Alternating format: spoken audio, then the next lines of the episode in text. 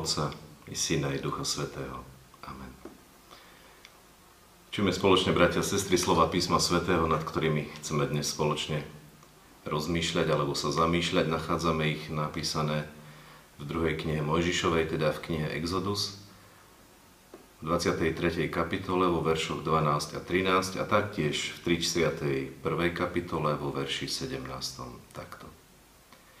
6 dní konaj svoju prácu, na 7 deň však si odpočiň, aby si odpočinul tvoj vôľ i osol a vydýchol si syn tvojej slúžky i cudzinec. Dávajte pozor na všetko, čo som vám povedal a mena iných bohov nespomínajte, nech ich nepočuť z vašich úst. Lebo hospodin za 6 dní utvoril nebesa i zem a na 7 odpočíval a oddychoval. Amen. Bratia a sestry, aktuálne sme uprostred prázdnin, teda času voľna, dovoleniek, rekreácií. Pre mnohých je to čas túžobne očakávaný. Je to čas, ktorý je istým spôsobom, povedzme, prerušením pravidelnosti či stereotypu, akýsi čas prestávky. Teda v ideálnom prípade. Je to čas, ktorý zvykne byť časom osvieženia tela i ducha. Taktiež v ideálnom prípade dovolenka, rekreácia. To sú naozaj zaujímavé slova, najmä spojení s oddychom. Pri slove dovolenka počujeme tam dosť výrazne slovo dovoliť. Ten čas oddychu nám teda niekto môže, má, či dokonca musí dovoliť. Dovolenka je tak niečo, čo musím riešiť s niekým iným, zväčša teda nadriadeným.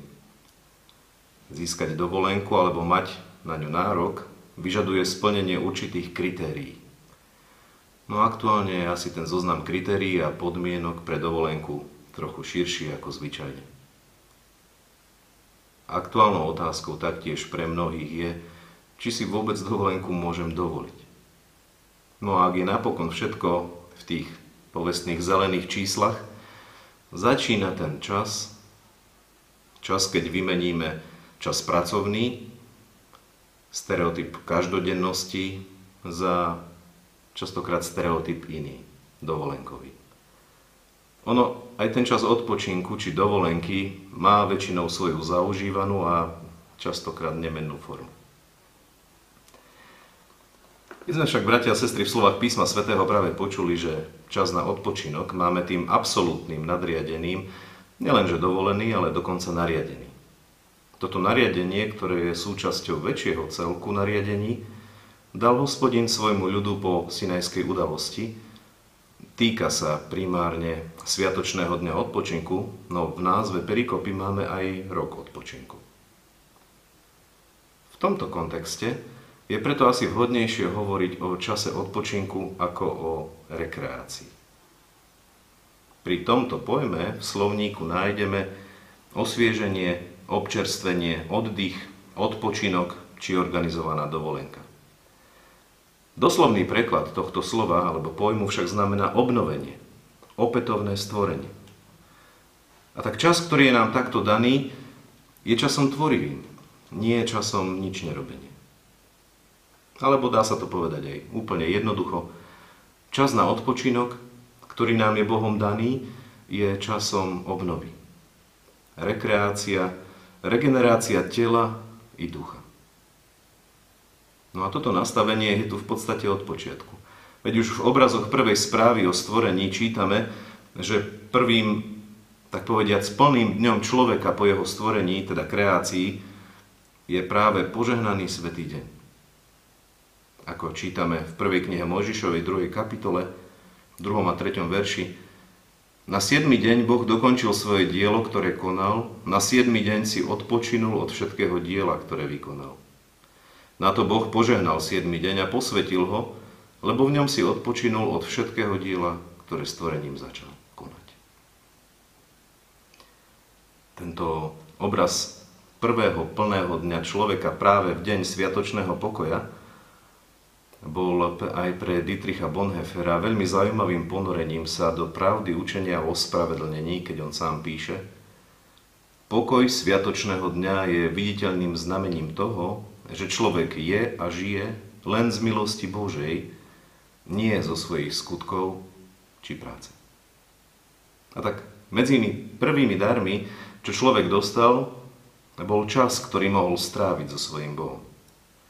A je veľkým darom aj pre nás dokázať tento čas takto vnímať. Myslím, že to v plnej miere vystihuje aj podstatu dnešného textu, najmä v kontexte tých záverečných slov. Mena iných bohov nespomínajte, nech ich nepočuť z vašich úst. Je nám teda daný čas na odpočinok, čas na odstup od činov alebo po činoch, čas možno prehodnotiť ich, čas pre chvíle s Bohom. Tým Bohom, ktorý je v Trojici jediný, tým, ktorý je v Ježišovi Kristovi našim Otcom a ktorý nás naplňa Duchom Svetým. Je nám daný čas na znovu vytváranie, prehlbovanie vzťahu s ním. Je čas prác, a je čas odpočinku. Môžeme ho tráviť pri vode, v horách, doma, na terase, no najlepšie na tejto skutočnej rekreácii je to, že kvôli nej naozaj nemusíme nikam chodiť a dokonca nemusíme utratiť ani jedno euro. Ono stačí niekedy málo. Stačí sa upokojiť, posedieť, rozprávať sa s Bohom, mojim stvoriteľom, spasiteľom, posvetiteľom. Nenechať sa pritom rušiť inými vecami alebo javmi, ktoré častokrát zbožňujeme alebo si skôr zbožstvujeme. Zažiť skutočnú rekreáciu možno znamená byť ponorený do mena môjho Boha a byť otvorený jeho odpovediam.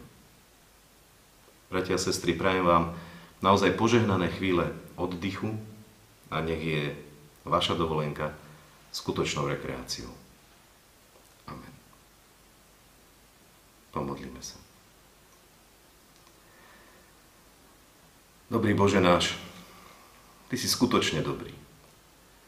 Veď aj skrze čas na odpočinok nám dávaš najavo, ako Ti na nás záleží. Ty však ponúkaš nielen čas na oddych od prác. Ty ponúkaš ďaleko viac. Ponúkaš čas, ktorý môžeme stráviť s Tebou, investovať do vzťahu s Tebou a tak aj do vzťahu s našimi blízkymi blížnymi. Prosíme preto o Tvoju múdrosť vnímať tento čas a požehnanie ho aj využiť. Prosíme tak v mene Ježiša Krista.